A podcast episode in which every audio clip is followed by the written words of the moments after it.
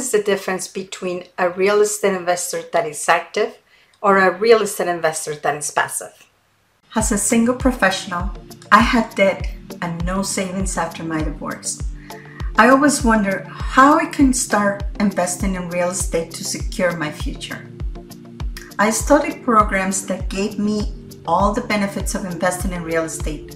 Some claim I could start with no money, but I could not find one that gave me the practical, actionable steps I needed. As a wealth advisor, I've met people that own real estate but weren't ahead financially.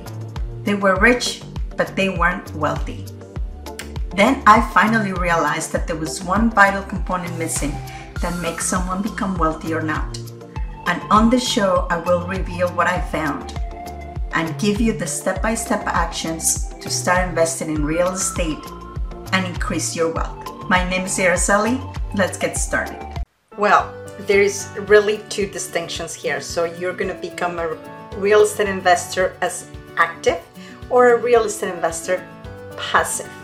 So let's explore both of these um, ways to go about investing in real estate. And as the name says, active, so you're going to be doing something, and passive, you're still going to be doing something, but not as much. Okay, so the first thing that I want to go back to is your financial health because everything comes back to that. So, the first thing is if you do not work with a financial advisor or a wealth advisor, it might be a good idea for you to sit down and exactly know what your financial position is and that is first of all is what your income is what your assets are what is your lifestyle cost what is your debt to income ratio. Those things are very important as well as your credit rating. You want to really know if you already own a property and you want to buy more property or just become a real estate investor in a passive way the best way to start is by looking at your finances. And because most people want to just invest thinking that they're going to get more money and now they're going to organize themselves. But it just doesn't work that way. It's actually the opposite. You need to organize yourself before you can actually invest because you need to know if it's for the long term, for the short term. What exactly is that you are trying to do here? Uh, some people want to generate a passive income on a monthly basis. Some of them they just want to invest, leave the money there, and then let it accumulate until they retire. So, having a clear goal of what you want to accomplish with your real estate invested business or any real estate investment investing that you're going to be doing you need to be very clear, and the best way is to be very clear about where your finances are. It's just like going to, on a trip.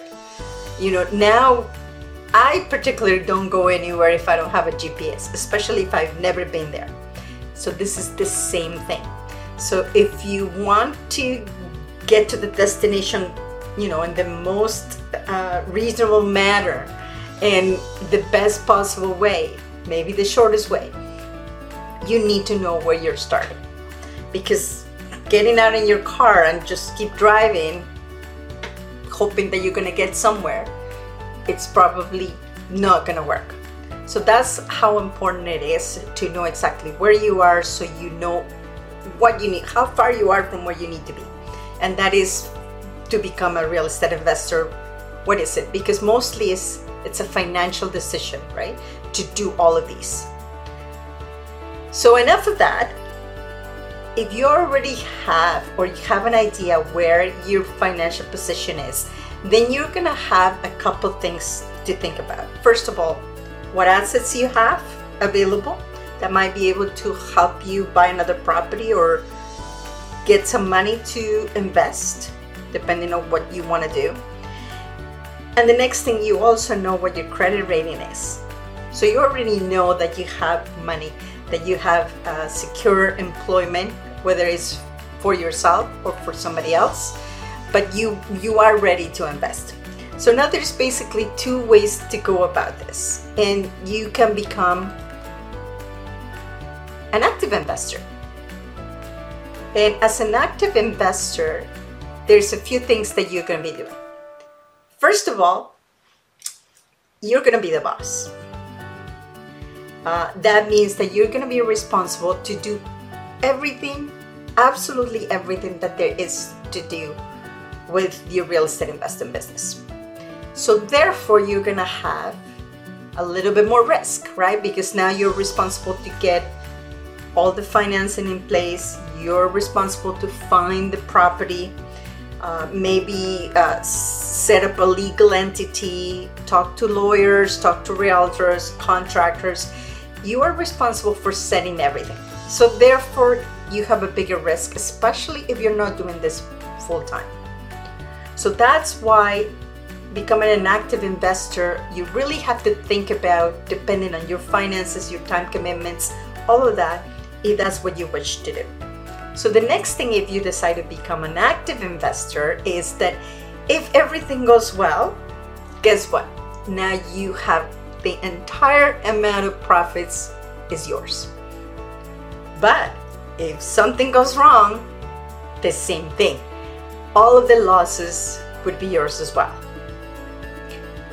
Now, as I mentioned, you are responsible to get the property. So that is very time consuming.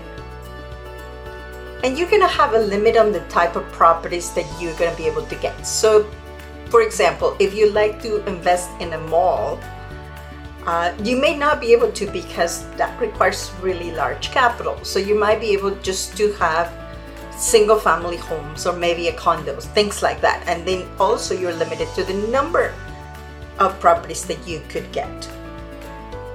Uh, so you're responsible to secure the financing, and in most cases, it'll go into your own personal finances that they, you may have to secure it against your current property. Um, the time commitment. So if you are working full time, it's going to take you a lot longer to do this if you are going to do everything yourself. And what I mean by that is you might not be able to do the contracting, but you still are responsible to find somebody that is going to do the renovations or repairs. If you're not experienced, it's going to take you a longer learning curve. So that means you're going to have to learn what type of properties you're looking for, the neighborhoods. Maybe you don't have the contacts like contractors or lawyers or realtors uh, to do all of these transactions. So you're going to be learning as you go, but it's just going to take you a little longer. And the one thing that I really like is it's a lot of fun. At least for me, because I like doing it. I like renovating. I like decorating. Uh, so and I like coordinating things. So that is something that I enjoy doing, and I believe that the majority of re- uh, real estate investors that are active doing their own uh, deals, they enjoy doing it. It is a lot of fun. As an active investor, there's basically two major things that you can do. You can do a buy and hold, which is a rental property, or you can have a buy and sell, which is a fix and flip. So those are the two things that you will be able to do as an active investor. So get a property, get a tenant, and get some passive income every month. Or you can just buy a fixer upper, repair it, and sell it for a profit. That's what active real estate investing looks like. So, if you decide to be a passive investor, let's take a look at what would be your role. So, first of all, there is no effort involved. And I'm just gonna really explain what that means. There is a still effort, to do it, but you're not to do it actively. So you're to make sure that you're to do due diligence on the company that you're investing. And that company is the one that is to be looking for the properties, is to be looking for uh, the financing, everything else. So you're just to hand your money and give it to them, and they're to be doing it.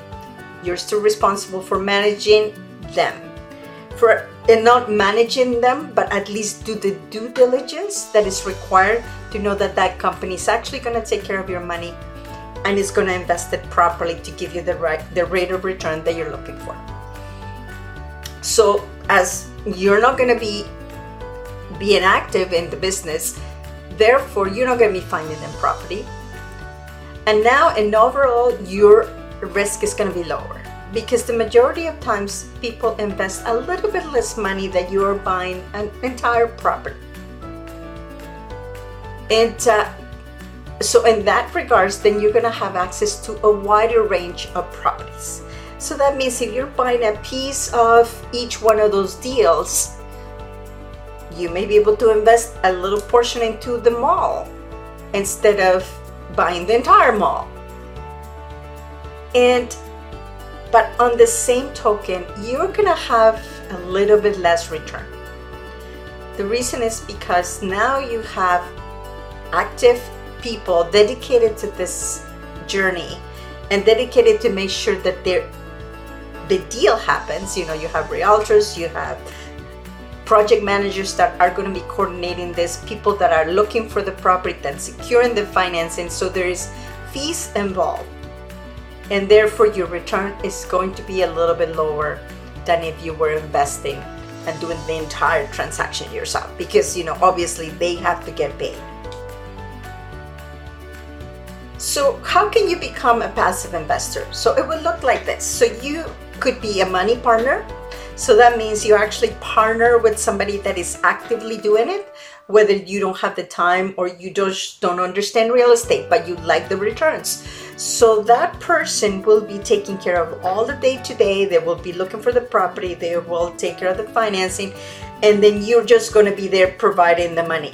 And then at the end of the transaction, then you're going to probably split, split 50% of the profits. You can also buy REITs, and REITs is R E I T S. So that stands for Real Estate Investment Trust. And the way that you think about it is just think about it as a mutual fund. You're actually buying shares of a project that is going on and it is in real estate. So you do the same thing, it's um, fairly liquid, so you can just sell the shares and then you get your money out. So that's another way to do it, just going into the stock market and buy REITs. Another way to be a passive investor is to private real estate funds. So that means you are putting that your money into a pool so that money is going to fund some private deals. And mostly this is done through a mortgage broker. And the other thing is you can do invest in crowdfunding. This is usually for large projects when you have an experienced real estate investor or a developer that identifies an attractive opportunity. Maybe they found a warehouse that it might be better off being um, office uh, rentals. So then what they do is if they don't have enough money, what they do is they go there and ask investors to join it as a uh, a portion of the shares, which is called uh, crowdfunding. And that's how you can become a passive investor. So just remember, passive investor doesn't mean completely passive. You still have to do the due diligence in all of the companies that you're going to be putting your money into. But the reason that it's called passive is because you're not actually looking for the real estate deals. Somebody else is doing it for you. So I hope this clarifies what an active investor is and what a passive investor is. And maybe you're making a decision. So, what are you going to be, an active or a passive investor? Let me know. Thank you for being here on the show. Please remember to subscribe and hit the notification bell to get notified when there are more shows available. And if you would like to have more information on how to start investing in real estate, please visit my website at www.aracelihernandez.com. Thank you.